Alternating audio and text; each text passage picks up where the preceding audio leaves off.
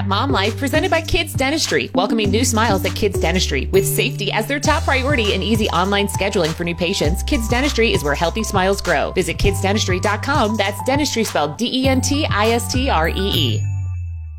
Welcome to That Mom Life. I'm Sarah Jordan, and this week I'm actually super excited to have Ashley Smith. Now, this is one of those situations where a former podcast guest, my now friend Courtney, who is an amazing nurse, also has a company called Chubby Baby, and she helps kiddos, especially babies, if they're having issues with eating, help them. And she was like, You have to talk to my friend Ashley, which you are also in the medical field with Ashley, correct? I am. I am. So you are a are you a, you're a nurse practitioner? Yes.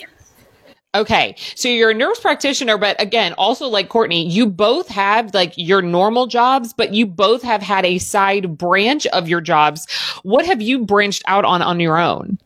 So two years ago, um, I co-founded a company with my business partner. It's called Like a Dream Infant Sleep Consulting. So I branched out. I kind of found my niche and passion with babies and sleep, and um, became a sleep consultant.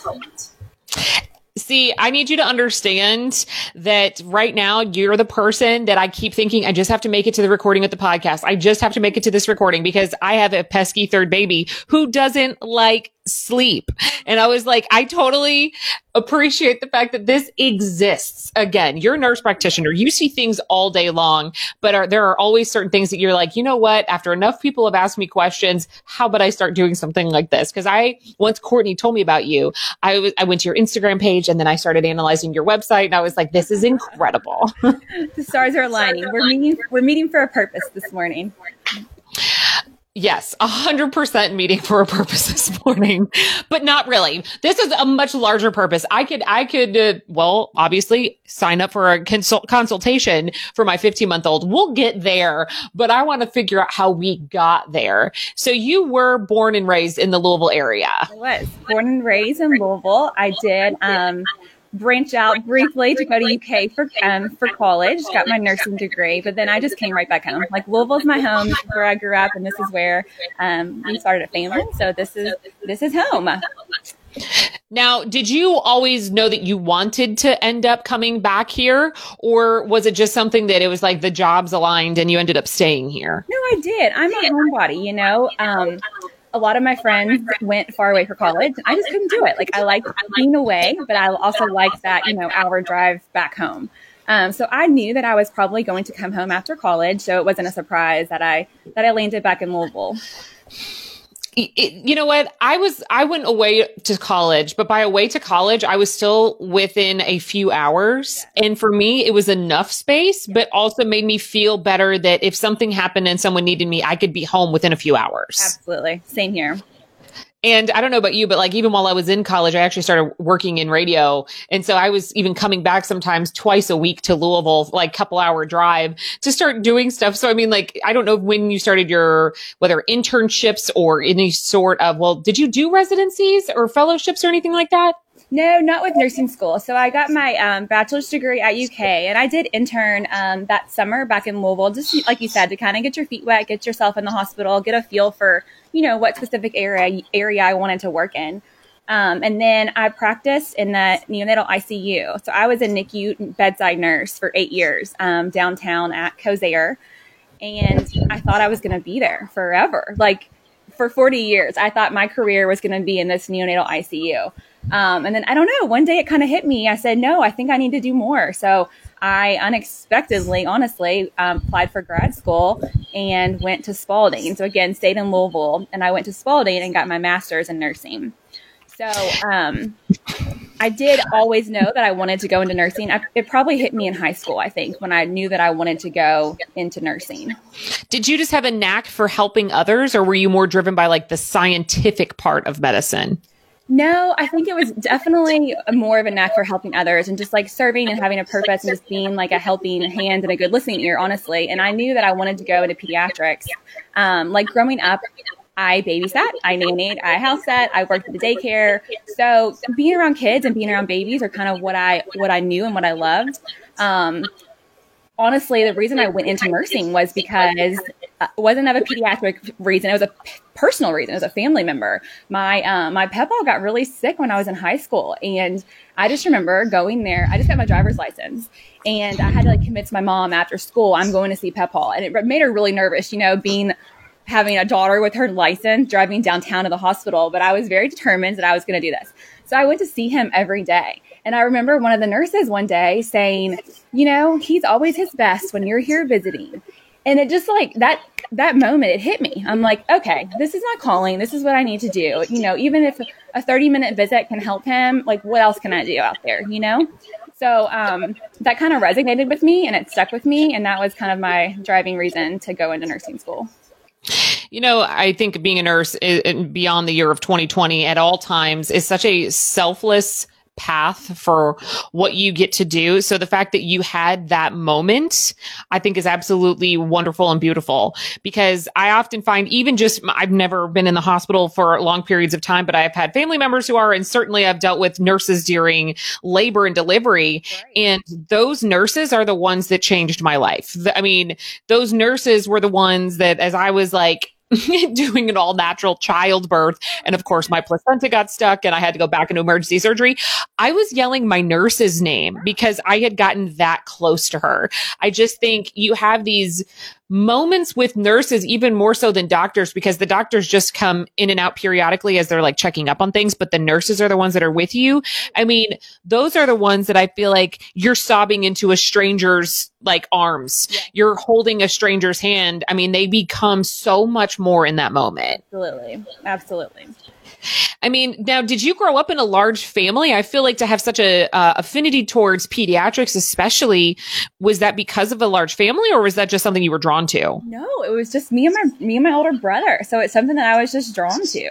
Um, yeah, I I probably started at a young age. I guess my mom would say, um, just you know, kids fulfill me. Like they, it's funny. Like all my friends growing up, they always laughed at me. Like Ashley's going to be the one that has like a litter of kids, and like it's true. Like I think I just had that personality and just had that instilled in me when I was little that I was going to help people and I was going to have a bunch of kids and this is just kind of the path that my life was going to take me.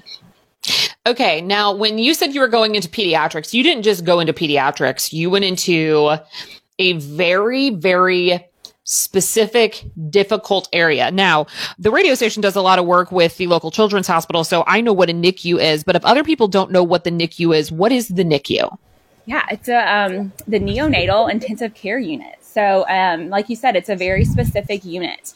Is a place where babies, you know, normally when you have a baby, everything's nice and healthy. You go to the newborn nursery. Um, if everything is not so great and healthy, or they come early, or need a surgical procedure, or need something done, they go to the ICU. And it's a very intimidating place to work. Um, these babies are born, you know, three, four months early. Some are born term and just have mild, um, mild issues after birth. Some, some require surgical operations. So it is a very special place. Um, I will say that I spent eight years in the NICU, and this was all prior to having kids. So now that I'm a mom and I have kids, I truly don't know how I would be able to work there now.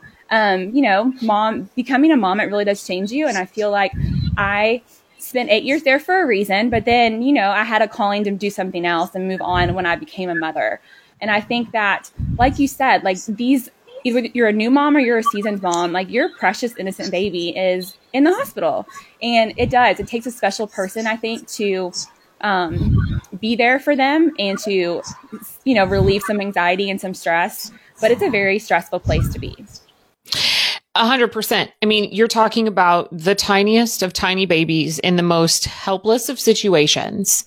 Um, and all they have are those nurses and doctors. And of course, their parents who are in there day in and day out. I can only imagine some of the relationships you formed with those parents that were coming in there and sleeping by the tiny little bedsides and making a home in a literal almost like closet sized space. I mean, while they were there with their baby the entire time. I mean, I've gone through a tour of these NICUs before and the people that can work there they're a different type of person in the most wonderful way. I am not a person that could have ever handled the medical field. So it's v- far beyond like my brain's capacity to even figure out how you do it. But the fact that you are one of those people, I have so much respect for you. Thank you. I mean, these, yeah, you're right. These families and these children, these babies, they become part of your family. And I've made lifelong friends with patients' families, you know, and now because of social media, you watch these kids grow up and you're like, wait a second, they just turned eight. Like I remember like it was yesterday that they were just born and they were only two pounds. And, um, yeah, a nurse is the one that's there, you know, around the clock. And, um, they have to immediately trust you and you have to gain their trust because you're the immediately the caregiver of this of this innocent little baby you know when the moms and dads can't always be there so um, the nicu holds a dear dear place in my heart now i know that the NICU, there, like you said, you are now following those families. You have lifelong friends.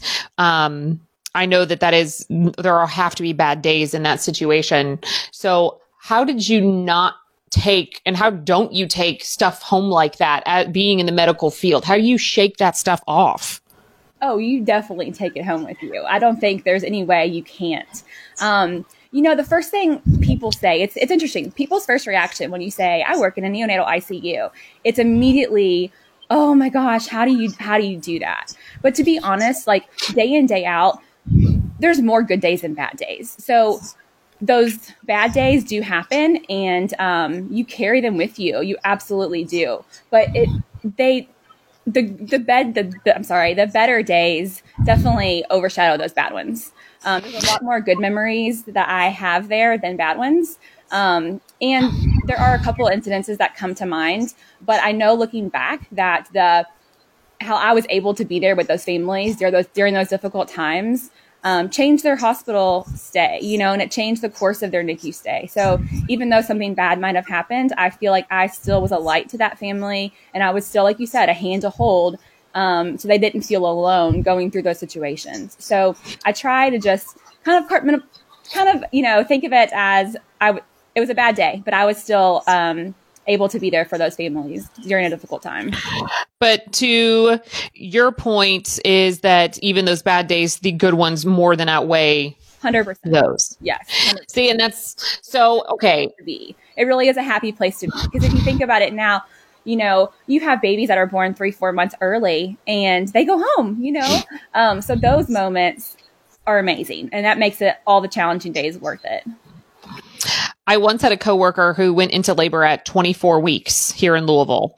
And um, she, in, at, in fact, at one point, she was doing her show live from the hospital room at the children's hospital or the the Norton Women and Children's and when she had her baby, he was born in just like 27 weeks, like the earliest of early, early, early. And that was the, um, I've had friends that have certainly gone into labor early, but never that early. So that was my closest connection personally watching something. And now that little boy is just thriving. And I mean, you wouldn't even know. I mean, it is just, again, the people who work in the neonatal intensive care units, anything like that, mad respect for beyond a shadow of a doubt. You guys are wonderful. Um, now, you went to school, obviously, for a long time to be able to do what you needed to do. You were in the NICU, but when did you meet your then husband? So we actually met in the NICU. Um, did you really?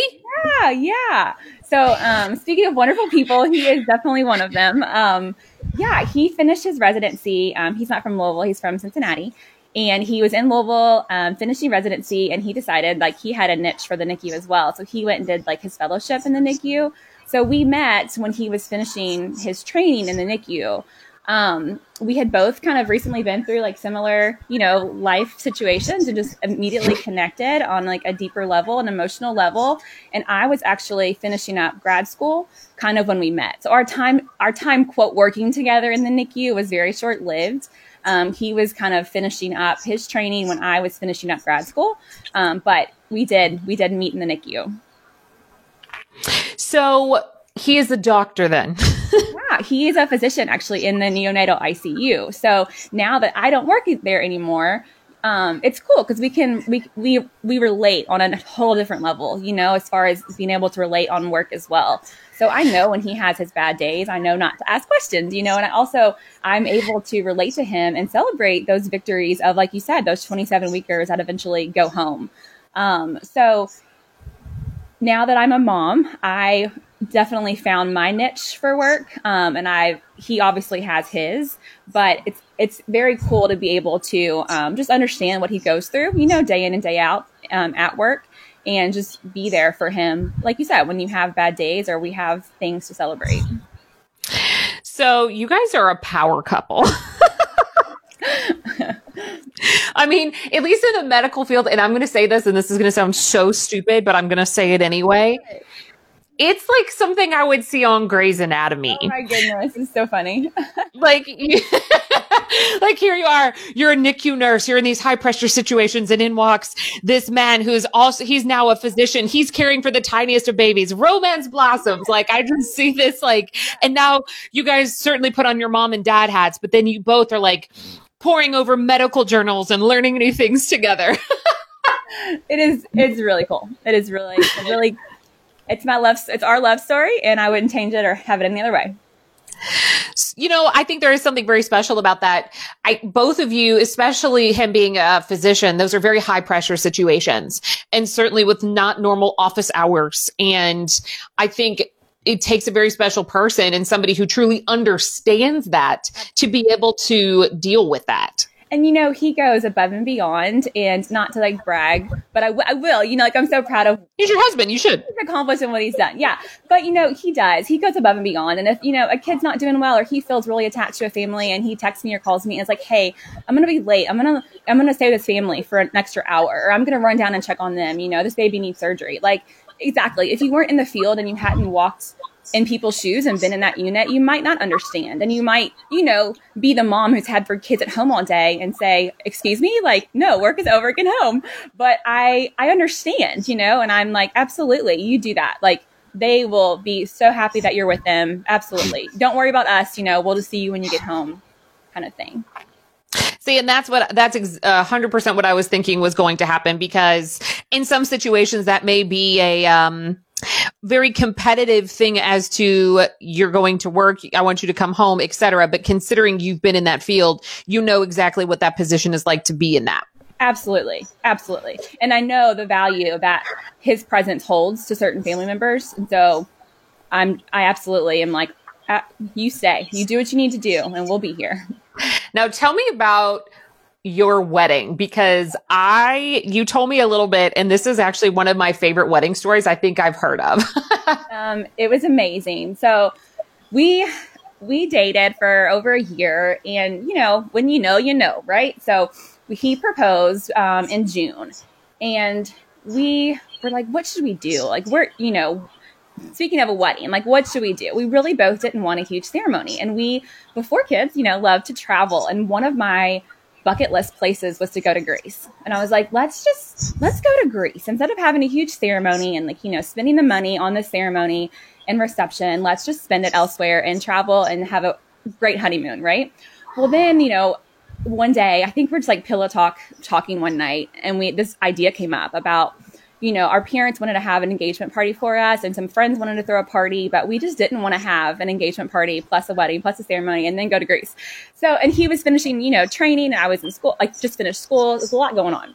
So we had this crazy idea that what if we invited everybody to our engagement party, but we flipped it and we turned it into a, like a wedding. And as soon as we said it, we were like, this is crazy. But you know, those thoughts that like get in your head and you just can't get them out until you fulfill them that that was one of them. So um, we did. We got engaged in June, and um, our moms sent out engagement invitations to a place downtown Louisville, and um, it was probably sixty or seventy people, just real intimate. All of our close friends and family. We didn't tell anybody, not even like my best friends of sixteen plus years. Did your moms know though? Our moms knew. Okay, so our our, our parents knew, but okay, so the parents were the only ones then. Ones. Siblings didn't know, grandparents didn't know. Again, like lifelong best friends of 15, 16 plus years didn't know. It was the hardest secret I've ever had to keep in my life.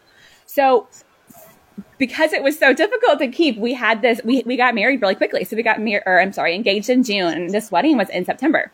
So everybody came, um, to our engagement party. Ryan and I were dressed in like casual stuff, right? I had on like a long sleeve little dress and some heels, and he had on like jeans and a button up. And do you know the marketplace downtown, like next to the Brown? Yeah. So it has a little like courtyard area outside and like stairs and a little indoor like restaurant bar area. Yeah. So we kind of rented out that whole little outside patio. So friends just came, they got drinks, we had food flowing, you know, we were all casual, we had some music going. And then probably 30 minutes into it, Ryan and I snuck upstairs and changed clothes. And um, one of our friends, he he knew too. He was playing the guitar. Um, he kind of switched over and started playing Bruno Mars, like I think I want to marry you song. Yes, And- that's a good song. Okay, so then Ryan is now out of his jeans in a tux, just casually walking through the party, like, "Hey, good to see you. Thanks for coming." And finally, people are like, "What? What are you? What are you wearing? What are you doing? Oh my gosh, are you getting married? Where's Ashley?" Like all these questions just started coming up. So one of my friends, I ended up telling that morning because she did my hair and makeup. Um, so she's a high school friend. She got her phone out and we started like videotaping all these people's reactions. It was, I mean, it gives me chills just talking about. So he was like, yeah, yeah, come up, come up front. This is happening. And so again, the music switched again to like a um, more sentimental song. And I was in a wedding dress and I started walking down the stairs and we got married on the spot. And it was, I mean, truly the best decision. It was a surprise. Everybody was just in tears and shock and screaming. Um, we wrote our own vows and just had a very just intimate little ceremony. I love this so much because, I mean, don't get me wrong. I loved planning my wedding. It was one of the greatest days of my life. But I mean, clearly planning a wedding is insanely stressful when you're trying to accommodate large families, people traveling, the perfect day, Yes. money more than anything. Good Lord, the money. Yeah. And then you're trying to figure out honeymoon. Um, I know that like right towards the end of like our wedding planning, we were engaged, uh, met a year, engaged a year, and then married the following year. And we used to have to drive by the courthouse every day. It was on the way to our house. And there were several times when I would look at my, I would look at my now husband and be like, you know, we could just go to the courthouse and take that money and have a much larger honeymoon.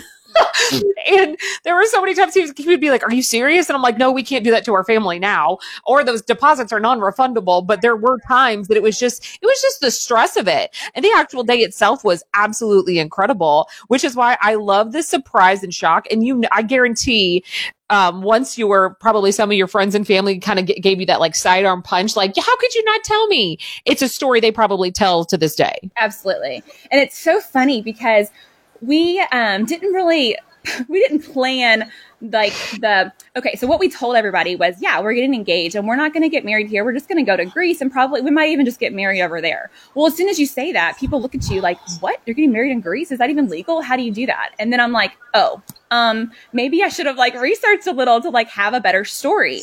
So then i was like i would text ryan and somebody would say well what day are you getting married? And i'm like um uh, september um 20th and i'm like texting ryan. I'm like okay we're getting married in greece on september 20th so it's like this whole story just kind of built up for a couple of weeks where it was like it was just killing us. It was eating us alive. So it was really funny. We had to really be careful with what we were saying. Um, but we told everybody we were getting engaged here. We were just going to elope and just go to Greece and have this two week honeymoon and probably either get married there if we could, or if not, we'll go to the courthouse when we get home. And people just had so many questions that we weren't really prepared for. You know, I wasn't prepared to like have this huge story to tell. Um, but people were very interested and very invested, and it was just really funny leading up to it. Um, how much kind of you know stories we had to kind of fib about in order to get people to our engagement party. Which is so incredible. Okay. So you guys then get married. And when did the little ones start coming? Because you now have, you're a mother of three, correct? Yeah. So um, our biggest is Graham. He is four and a half. Um, our middle guy Charlie is two and a half, and then we have a new little girl. Um, our little rainbow baby Hannah. She is seven months old. So you have a crazy household like I do then. You know, a four two and new is what we say over here. It's crazy. Four, two, and new. That's a good way to put it. I'm like just slightly ahead. I've got a seven, five, and 15 month old. So just like about six months earlier, well, relatively a little bit more than that on each one. But yeah, we're just over here. And it's like, was it a big change for you going from two to three? So, you know, I, I still think that my husband says yes. He thinks that, like, um, it just went, it just is chaotic now. He's like two to three. It's crazy. But for me, I think the hardest transition was going from one to two. And I tell people that. And I think that my, my reason is that when you have just one, right, he has all of your attention. And it was really hard for me emotionally when the, when my second came to have to try and juggle and figure out how do I divide my attention and like split it up evenly, you know? Like I remember a silly story of my of Graham. He was 2 when we had this, you know, we had Charlie and I'm nursing on the couch and he's like, "Mommy, can you please get me some more milk and like read this book?" And like you know how it is. You have your hands full. And so my husband's right here and he's like, Hey, bud, I can get your milk and read your story. And he just started crying. Like, no, I want mommy. I want mommy. And I probably had a week old at that point thinking, oh my gosh, like, how am I going to do this? Like, I have rocked his world. How is he ever going to survive this? You know, it was just emotionally hard, I think, for me trying to just juggle. Like, how do I still give you all my attention, but I can't because now I have a newborn who I'm nursing around the clock, you know? So, how is are there are they two years apart or even just shy of it? So the boys are 22 months apart, and then yes. the guy and the baby are 26 months apart. Okay, so my first two are also 22 months apart. And boy, boys or um, um, it's my son, daughter, daughter. Okay, boy, girl. So Yes. So I remember feeling the exact same way. We were like, I was, we, my son turned one and my husband and I were like, Hey, we want our kids pretty close together. Maybe we should start trying. Yeah. And we got pregnant, of course, within that first month. I was still breastfeeding. So, I mean, like, I literally had zero break from pregnant breastfeeding, pregnant breastfeeding for over four years. I'm, and yeah it's so, and I remember my son came to the hospital to meet his new sister. He had a pacifier in his mouth. He had no he had no idea what was going on. And of course, my husband worked later hours than I did, but I was still working full time.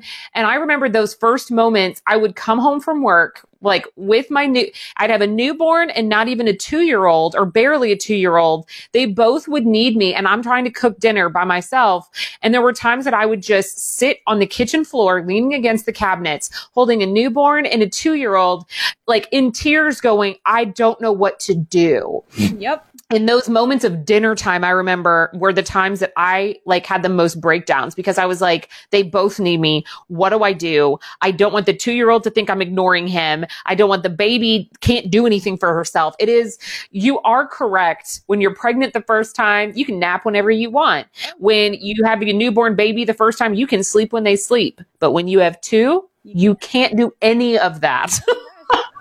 Absolutely. And even like you said, fixing dinner. Like I, it's funny like the memories you have, right? So my first, I remember him being in like a little bouncy seat, right? Like, um, our first child, Ryan came home from work. I'm, you know, doing my mom and wife thing in the kitchen, making dinner with a little baby, just, you know, snoozing in a bouncy seat. But then number two comes along and I clearly remember him coming home from work one day and I have Graham like hugging my leg. Literally, you know how that bear hug, like where you're walking around and they're just attached to your leg. And I busted out my baby carrier and I have Charlie, like I'm wearing Charlie as I'm trying to make dinner. So it's like, yeah, this is life with two. And then you're right, you add a third in the mix and it just becomes a little more chaotic. But um, because the boys are so close in age, they really have become just best friends. And by no means am I saying they get along all the time because that is not the case in my house. But they really have become best buds. Um, with with the pandemic and being stuck home, you know, a lot of last year, and then with the baby coming, um, they both have just grown up and um, they they've just been playing really well together lately. You know, I, I, am this is why I love talking to people. And this is what part of the reason I love my podcast, because I feel like there are so many things you and I connect on in such a different level, even just having three. But my oldest, even though it's a boy and a girl, they are so close. Oh, yes, of course they fight. And at one point, every single day they're tattling on each other. But ultimately, especially in the last year, so I live in a multi generational home. So it's two households in one, but like my parents are here and so is my grandfather. So my dad is high risk. And so obviously is my grandfather. He's 88 years old. But so within the pandemic, we've had to be extremely careful right. because of them. And they live in our house, which is amazing from a child care virtual learning perspective. Don't get me wrong. My parents are right here. But um, with that being said, my oldest two haven't been around other kids very much at all. They've only had each other and they have never complained. and they hang out all the time. They play each other's games. Um, they did get a habit of starting to like share a room, even though they both have beautiful but separate bedrooms. It's just been a, a reaction to the pandemic and it's just not something I've broken yet. um, but they're so close. And then I got back my third was born November 8th in 2019. Right. So right before the pandemic hit. So I was back to work like five weeks and then the pandemic hit. So I didn't have her in the pandemic, but I had her in RSV and flu season. Right. Um, so we already were home because actually my five year old had RSV when she was a week old, when my baby was a week old. So I had to hide from my other kids. Um, so we've been just in the lockdown stage for a little bit longer, but you understand that you've had a pandemic baby. You've also been in the lockdown mode. Yeah, it's so funny too. Um, I am a mom on the go, you know, when I, with, with the boys, um, our winter activities, let's say it's the science center, it's the library, it's open gym, it's this and it's that. I used to go like walk the mall and just they would play at Pottery Barn or the Lego store and just not being able to do those things. Um, I laughed because Hannah, who was seven months old, she's never been in a store. Is that not crazy? Like I used to tote my kids around to Target and to the grocery and just you know places and not really think twice about it. Um, all my kids have been born in the summer months, you know, like May and July, so we've always been able to just go be out and about. Um, so it's just funny thinking that looking back, um, she's been home almost you know her whole life. She's never been into a store. Bless her heart. Okay, See, okay, you feel me. So this the same exact thing is going on with me right now. So she even though she's 15 months old, I can think I think she's actually been in a store maybe a total of three times, yeah. maybe four. Yeah. Um, and probably the most of that time, I take that back. Right before we went into lockdown, she had been in a couple more places when she was like super small, but right. since lockdown, maybe twice. Right. But the other thing is, is that she's not in the car very much. Yeah. Since the child care is in our home with my parents, her grandparents, literally last week, we had to take her to Norton Children's Hospital because she tripped and fell on a, like the, the wood trim just the right way and had like, she had to get stitches. Oh no. And when we got in the car, she screamed bloody murder. And no. And I realized, oh my God, it's been six weeks yeah. since she's been in a car. Yeah. Like my first two, of course, I had to take them to the, a sitter at the time or preschool. They were in the car every single day. And so now I have to make a conscious effort to even just put her in the car. Mm-hmm. It's so it weird. If you think about it, I know it's completely bizarre. Yes, I mean, and that, I'm, and then of course going through maternity leave and postpartum, but then you you can't really go anywhere or do anything or escape at all. um, that's a whole new level. Um, now I, I, will say from a breastfeeding perspective, it's been a lot easier because I, I got to say I don't have to use. I'm working from home now, so I didn't have to pump. I didn't have to use bottles. I know, absolutely. from a, that perspective, it's been easy because they can nap at home and not be on the go, and you can, yeah, you can just nurse at home and not have to pump and store milk and all that all that good stuff that comes with it. So this is where I'm going to slightly segue into now your side your side gig. So because of this with my third, I came home from work and I've been working from home now for 11 months. So I was only back to work literally 5 weeks. Right. So um when I first came home, she wanted to even nap in my arms and I was doing like, d- she was napping and I was on my laptop hosting meetings every afternoon, which I broke that at about six months. She wasn't always a bad sleeper. Right.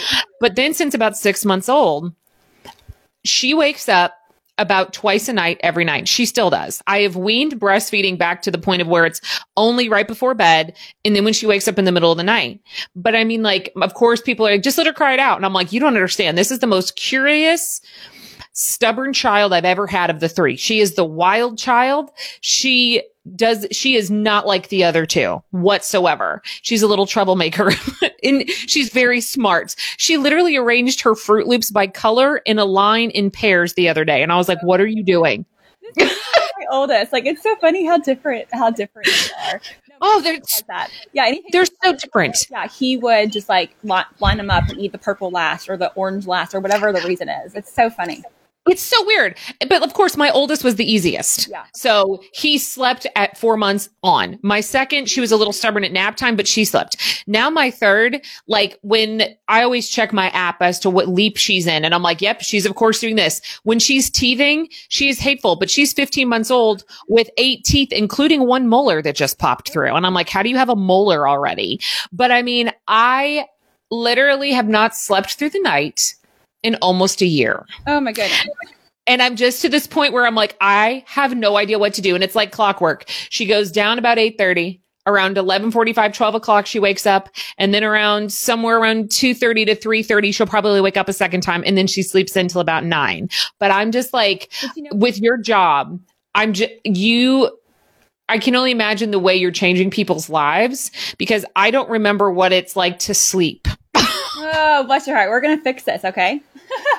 I, oh, tell me more. You have you seriously have no idea. I was crying in the middle of the night the other night because I told my husband I was like between being home, working from home, and breastfeeding. I feel like I'm on an isolated island where I don't know how to get off of it. Yes. And I have not once not put her to bed in her entire life because of the pandemic. I have not had a single night away. And I just want to figure out how to make it sleep. And then in the middle of the night, I hate feeling angry at a tiny baby who she, why I, I, I don't know what to do. She's not trying to be mean. She's a funny, happy, hilarious little thing, but it's just like, I, I am so thankful that there are people like you because I'm to the point where my husband last week was like, will you just call her? well, you know, sleep deprivation does a th- does a lot. It really hurts people. You know, like it really. You get to a point where you're so tired, and um, you know, I what I miss about in-home consults is just being I'm a very touchy person, you know, like I get my baby fix when I used to go in people's homes and I get to hug these moms that were like literally crying on my shoulder. Um, but I realized that I can still make a difference, you know, virtually. Um, but lack of sleep really does something on you, you know, and like like you said, you wake up and you're mad, but you don't want to be mad. Like she did nothing wrong. But babies are they're creatures of habits, just like you and I are. So if it is like clockwork that she wakes up at this time and that time, it's become a habitual feeding for her, right? And she wakes up and that's what she expects. And if she gets it, then then it's going to keep happening, right? Um, you know, habits form really, really quickly in babies, um, but they also break very easily too. Um, it just takes a lot of like consistency. And I think that the key is finding a game plan that a mom is comfortable with and like sticking to it. So I remember my second, he um, would he always woke up at like four four thirty in the morning for a long period of time, and I was like in that phase where you want to move him to his room, you know, but I didn't want him to wake his brother up. So he lived in our closet, our walk-in closet for like a week. I was like, he's gonna stay there for a week, and we're gonna figure this out before we like move him upstairs. Um, so it's all about just like finding what what a mom is comfortable with. Um, you mentioned like cry it out. And I think that there's a huge stigma about that, about tears and about crying. And we all have different opinions about it. But, you know, a true cry it out method truly is you put your baby down at, at bedtime, you say goodnight, you close the door, and you don't enter until the next morning. And that's something that's harsh, right? Like that's brutal. And I feel like as a mom of three, I know I personally could not do that. So there's no reason that I would expect somebody else to, or even like teach that teach that way of sleep training. Um, so with with um with nightly wakings, like you're not alone. Um, the biggest the biggest culprit is you know these frequent night wakings due to like a sleep prop and it sounds like what happens is that your little one is um, has just kind of developed a sleep prop so whenever she does wake up in the middle of the night she just has become dependent on you to you know intervene and to come to the rescue. Um, so uh, again it's just this it's a prop it's a habit that it's easily formed. Um, like you said you've been home a lot and you're you know you're nursing and it's just it's hard because in the moment you think okay all I have to do is run up there and nurse her for, you know, a few minutes and she falls back asleep and I can get back to bed. So that's obviously the easy fix, you know, that's what the fix that gets you, I think, um, to sunrise the next morning the quickest. But in the long, in the long run, it doesn't help break the habit. That's exactly how I'm feeling. And that's what I tell my husband. Cause then there, I've talked to people and they're like, you need to send your husband up. But he's been out of the house so much working that he's never the one associated with nighttime. So then when he goes up there, she gets totally thrown off. And then I know that I'm just going to end up having to go up there anyway. And that's what I tell him. I'm like, I sometimes I would rather just get the sleep go up there and then go back to bed. Although sometimes she gets in these moods where it's like, I'll go up there, nurse her. And when I lay her back down, she will immediately wake back up. And then I let her cry for like 30 minutes. And then I end up back upstairs and then I nurse her again. Right. And then it's like, this is my third kid and I feel like I have no idea what I'm doing, but none of them, the other two weren't like this. So then sometimes in that process, then I'm up for almost 90 minutes straight. Well, now I've lost a massive chunk of sleep. And now I'm just like in the next morning, I am highly irritable and I, and I'm just like, I don't know what to do to break the cycle because I know that I'm in a cycle. I'm ready to start weaning back off of breastfeeding altogether. But I like you, you said something that I totally relate to. People are like, just cried out. And I'm like, yeah, but what about my other two kids? Right. Like, I, and that's part of the reason why my kids, again, back to why they've been like hanging out in the same room together for a year. Their sister screams at night. Right. And so my son's room is further away from hers. So they don't get woken up by her all night. So again, we've, I, she is affecting everybody in the household in indirect ways at night. And you know, like like you said, you're not a new mom. You are a seasoned mom. You have other kids, but um, every kid is different. Every kid has different needs, and every kid kind of gets in different, you know, sleep rush, sleep crutches, and has different habits that need a break. Um, but don't panic. Like we definitely can. This is something that we can work together and fix it. And I think a lot of times too, I become like that third party, right? So I'm sure you can relate to this. Like it come, it becomes bedtime, and you and your husband like, well, what are we to do tonight? If she cries, should I go? Should you go? Are you to hold her? Are you to rock her? Or should I go feed her? And it becomes this like this conversation every night, right before you go to bed. Like, what do I do? I don't know. What should you do? And it causes tension, and it causes like some frustration between the couple, and you begin fighting about it and bickering about it, and then it's like like you said, it, it, like I don't know, we'll just figure it out when we get there. And then you know she wakes up and it's like, oh, you don't have a plan, right? So that's where I come in too. I think that it's really important um, just to find somebody that you trust and that you relate to, and that um, they become they become the plan, right? So everything we do is completely personalized, and I think that that's where this business um, is thriving because there's so many resources out there to Google or books to read, but a book doesn't come with a person. And like you, like you know, you have three kids that are all very different. And for sleep, especially, it's not black and white. In my mind, it's all gray, right? It's all a gray area. So it's really hard to like give somebody a resource and say read this and do that because kids are gonna um, kids are gonna do differently with different approaches and with different methods. And so I feel like having a personal consultation and having like a personal coach, that's what I tell all my clients. Like I'm I'm your coach. I'm coaching you as you're coaching your baby. But becoming like the third person, it takes that conversation out between mom and dad to try and figure out what to do, right? Like I'm going to tell you what to do. We're going to come up with a plan together, but then I'm going to send you bullet points and I'm going to say, here, step one, step two, step three. This is what we're going to do. Um, and so it definitely, I think, takes the stress off of the parents um, to where they don't have to wake up in the middle of the night and try and figure out what to do.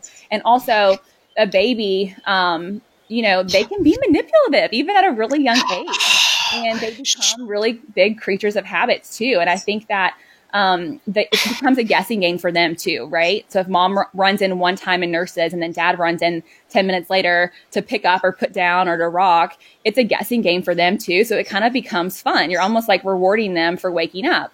Um, so if you come up with a really solid game plan and just maintain consistency, that's how it's that's how we can kind of break the habit more easily. I cannot tell you how like relieved I am to like, and, and this sounds so stupid, uh, but I'm trying not to cry. And that's also sleep deprivation talking. But you have spoken to like so many things that are happening, like those arguments I get into my with my husband, and sometimes I'm simply mad at him because he's not breastfeeding, and I'm the one up all night, and he sleeps right through it all. And sometimes I'm literally mad at him for not doing it he didn't do anything. I just don't know where else to express my anger. And he does ask me, what should we do tonight? What do we do about this? And then he'll start Googling stuff and be like, maybe it's the nightlight. I'm like, you mean the nightlight that's been in our room since day one? No, I don't think it's the nightlight. Or the one time I sent him up there, all of a sudden he's like searching around for a passy. She doesn't take a passy. And then he's trying to like put her in a new little sleep sack. Randomly in the middle of the night. I'm like, what are you doing? Yes. And so she is manipulative. She is the kid that is 100% manipulative because when he goes up there and he's trying to pat her to bed, she will literally sit there and poke him in the belly button, pat his head, pull his hair, and like she'll be giggling at him. Like she knows she never does that to me, but she does to him. But she's also the kid that like, if she's doing something bad, she'll turn around over her shoulder, smile, giggle, and run from you. Like she knows that she's being a little stink. So, okay. You and I will schedule something separately. um, and that I I talked to her mom last week and she totally lost it on me. Like lost it just emotionally, just like crying her eyes out to me. And I just wanted to give her the biggest virtual hug because sleep deprivation just doesn't it doesn't it it's hard it's alarming like it really does a toll on your body and your mind and your relationship and your your ability to like think and process and like be the best mom and be the best self and have enough energy like it is um it just takes a toll on you so I just feel so blessed and so grateful that I found this passion that I was not searching for. Um, it just kind of happened unintentionally, and that I've been able to be a resource in our community. And, you know, this business um, was never something that I thought would ever happen. Um, but it's it's been really successful, and I t- I'll tell you, like we send client surveys out, and they're so meaningful to me, and they just really like hit home and just like strike my heart in so many ways because you know, my favorite thing I've had several moms tell me is that it takes a village to raise kids and that they're just honored that I'm a part of like their village. And, you know, every, I've read that several times and I'll, I'll reread it over and over again. Like, wow, like, you know, they, now I'm part of your village. Like, thank you, you know? Um, so it's just been a, a huge blessing that I've been able to, like you said, like it, it really is life changing. If I can have a mom who is up all night and has no idea what to do and then is sleeping 10, 11 hours, um, you know, the messages that I get thanking me for changing their lives, like it, it just really, um, it just holds a really special place in my heart that I'm able to do that. I mean, I, I can, can more than relate to all of that, given that it has truly been over a year since I've probably slept more than six hours in a night.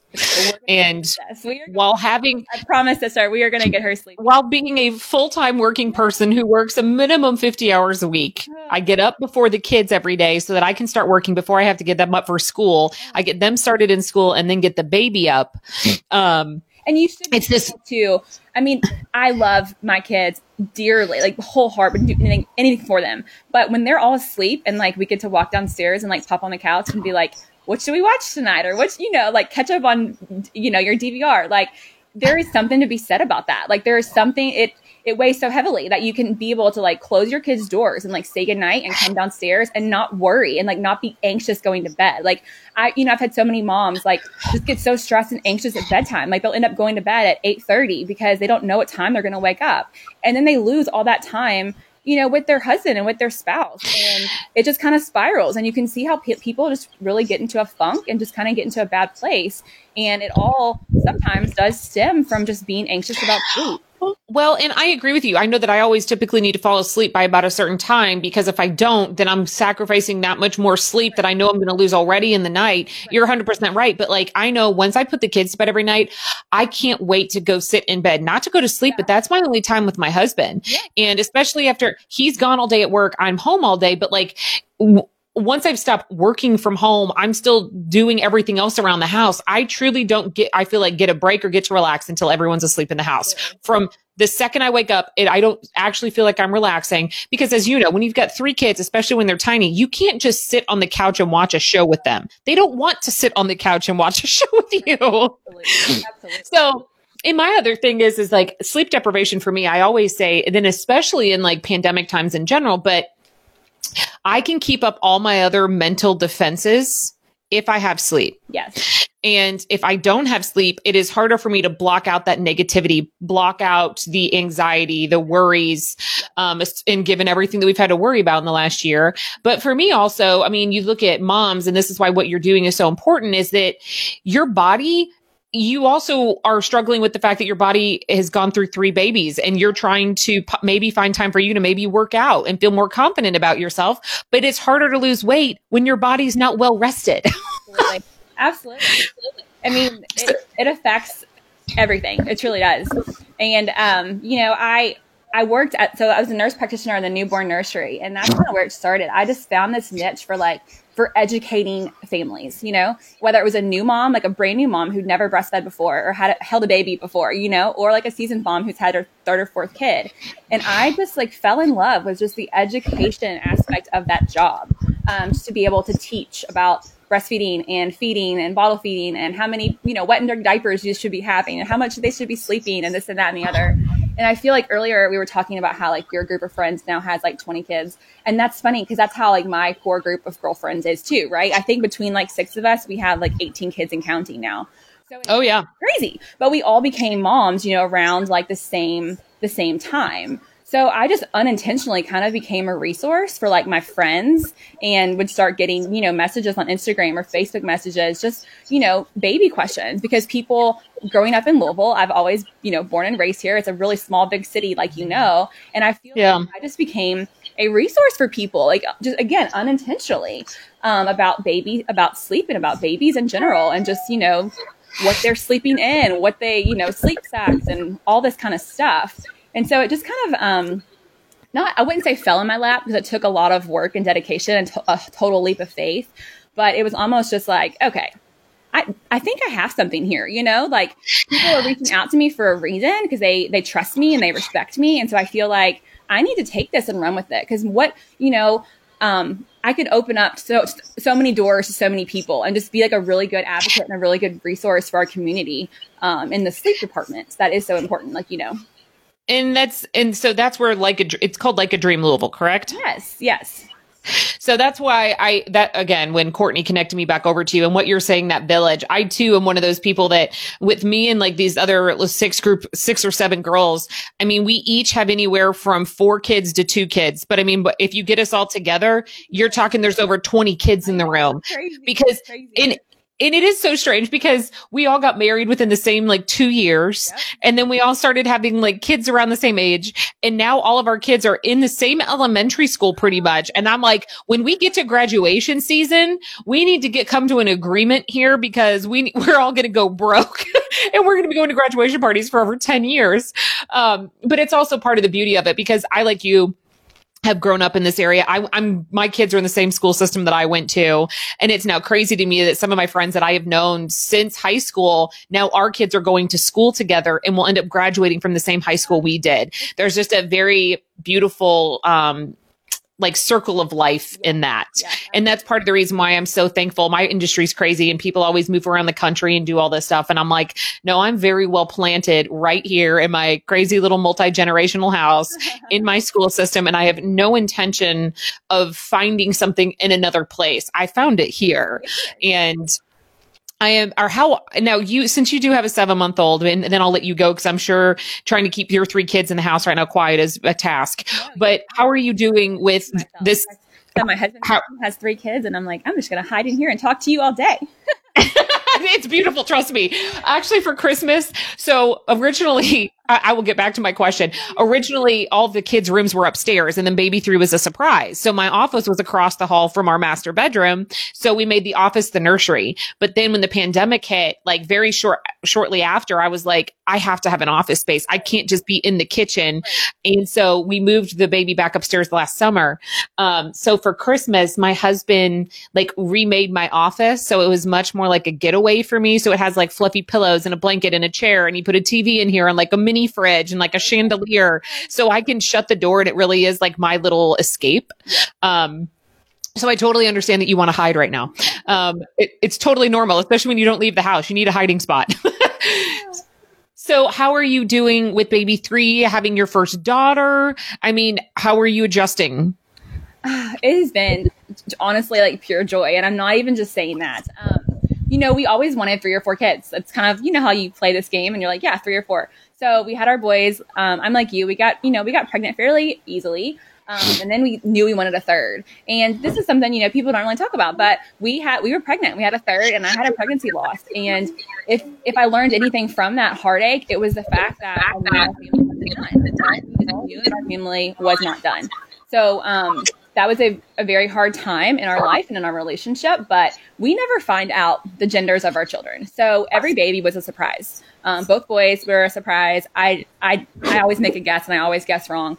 Um, so the third, especially, um, we did not know the gender. And so there are not, you know, many true surprises in life. And so I feel like during labor, when I was having um, Hannah, it was just the most magical moment to me. So I just still remember the, t- the tears just flowing out of my husband and I's faces when we realized that it was a girl. Um, so she's just the princess of the house. The boys are infatuated with her. Um, they, you know, she drops a toy. They honestly like argue who, who like who goes, who beats it, you know, who goes to get the toy fastest and who's going to give it back to her. And like we laugh, like she's really never going to have to crawl or walk because it's like these boys, whatever she needs, they're at her beck and call and they will just give her everything, everything and more than she needs. Um, so she is. She's a little princess of the house, and I just feel just so grateful that I'm able to experience both genders. You know, um, I could have sworn that I was going to be a boy mom all the way, and so this was just a true, true surprise to me, and it's just been really special just being able to kind of you know develop that bond with with a daughter. It is different. I mean, I will say, I mean, as you clearly know, even now, even when they're little, I mean, boys and girls are just, they're, they're so different. Um, and to experience them, it's funny. One of my friends who has four kids, she has, she had three sons and then her fourth was a girl and she too is like the apple of all of their eyes. Like every, all of her sons have like such a little bond. I mean, the, the true little princess of the household. My poor son, he's the oldest and he's to, he's to get overran by his two, um, I very type A sisters.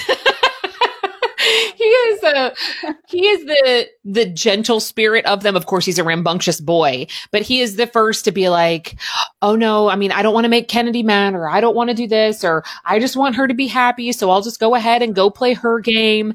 I mean, he he is that kid, and I'm like, "Okay, you are the oldest, and she's not the boss." I I don't know how many times a day I say she's not the boss. Um so it's it's it's so it's so fun watching siblings develop their own dynamics yes. And individual personalities. Yes. It has been so fun. It is the absolute best. I mean, I'm I I was one of three kids, and so I wasn't sure I was going to end up having three kids, but here we are. But honestly, my big family is something that runs very deep on both sides of my family. So I love the fact that we have a big family and that my kids get to be around their grandparents and they know that they, they just have a big household and there's literally eight people around the dinner table every night. That's just normal for us. So I mean, Ashley, I have to say, I have now done over 50 episodes of this podcast, and I think that you have to be one of my favorites Aww. because I respect you so much for what you've always done selflessly for other people to help other families. You are obviously a wonderful mother, and I honestly, like I told you, by the end of this, we're going to be friends, and I feel like you now need to be my friend. We both have three kids. We both um, we're both working moms. We we breastfeed. We just we have a lot of things we can chat about. Every time I finish up a consult with a client, they're like, "Okay, so what now?" I'm like, "What now?" I'm like, "You and I are going to become best friends. We're going to talk every day until we get your little one sleeping." You know, I'm like, I don't care how long it takes. If it takes three days, five days, a week, two weeks, whatever. Like we're we're we're now best friends. I'm sorry, you're stuck with me. I'll be talking to you every day, and until you know we get your little one to like where you want him to be. So it's funny. I say the same thing. Like we're just going to become we're going to become friends. You know, in the last year when we haven't been able to be around our friends as much, I feel like I am more open to new friendships more than ever, um, just to help make the uh, virtualness of our current world a little bit more friendly in general. So, Ashley, I am so glad that I feel like you and I are on our path to friendship, and not just that. That sounds really cheesy, but um, also, I'll call a separate phone call about the whole uh, my my crazy third baby who doesn't want to sleep. She's delightful though. She really is the most adorable little thing. More than happy to help you. I know how important that is for you and for her and for your family. Ashley, thank you so much for joining me today. I, I truly did enjoy every second of it. Thank you so much for having me.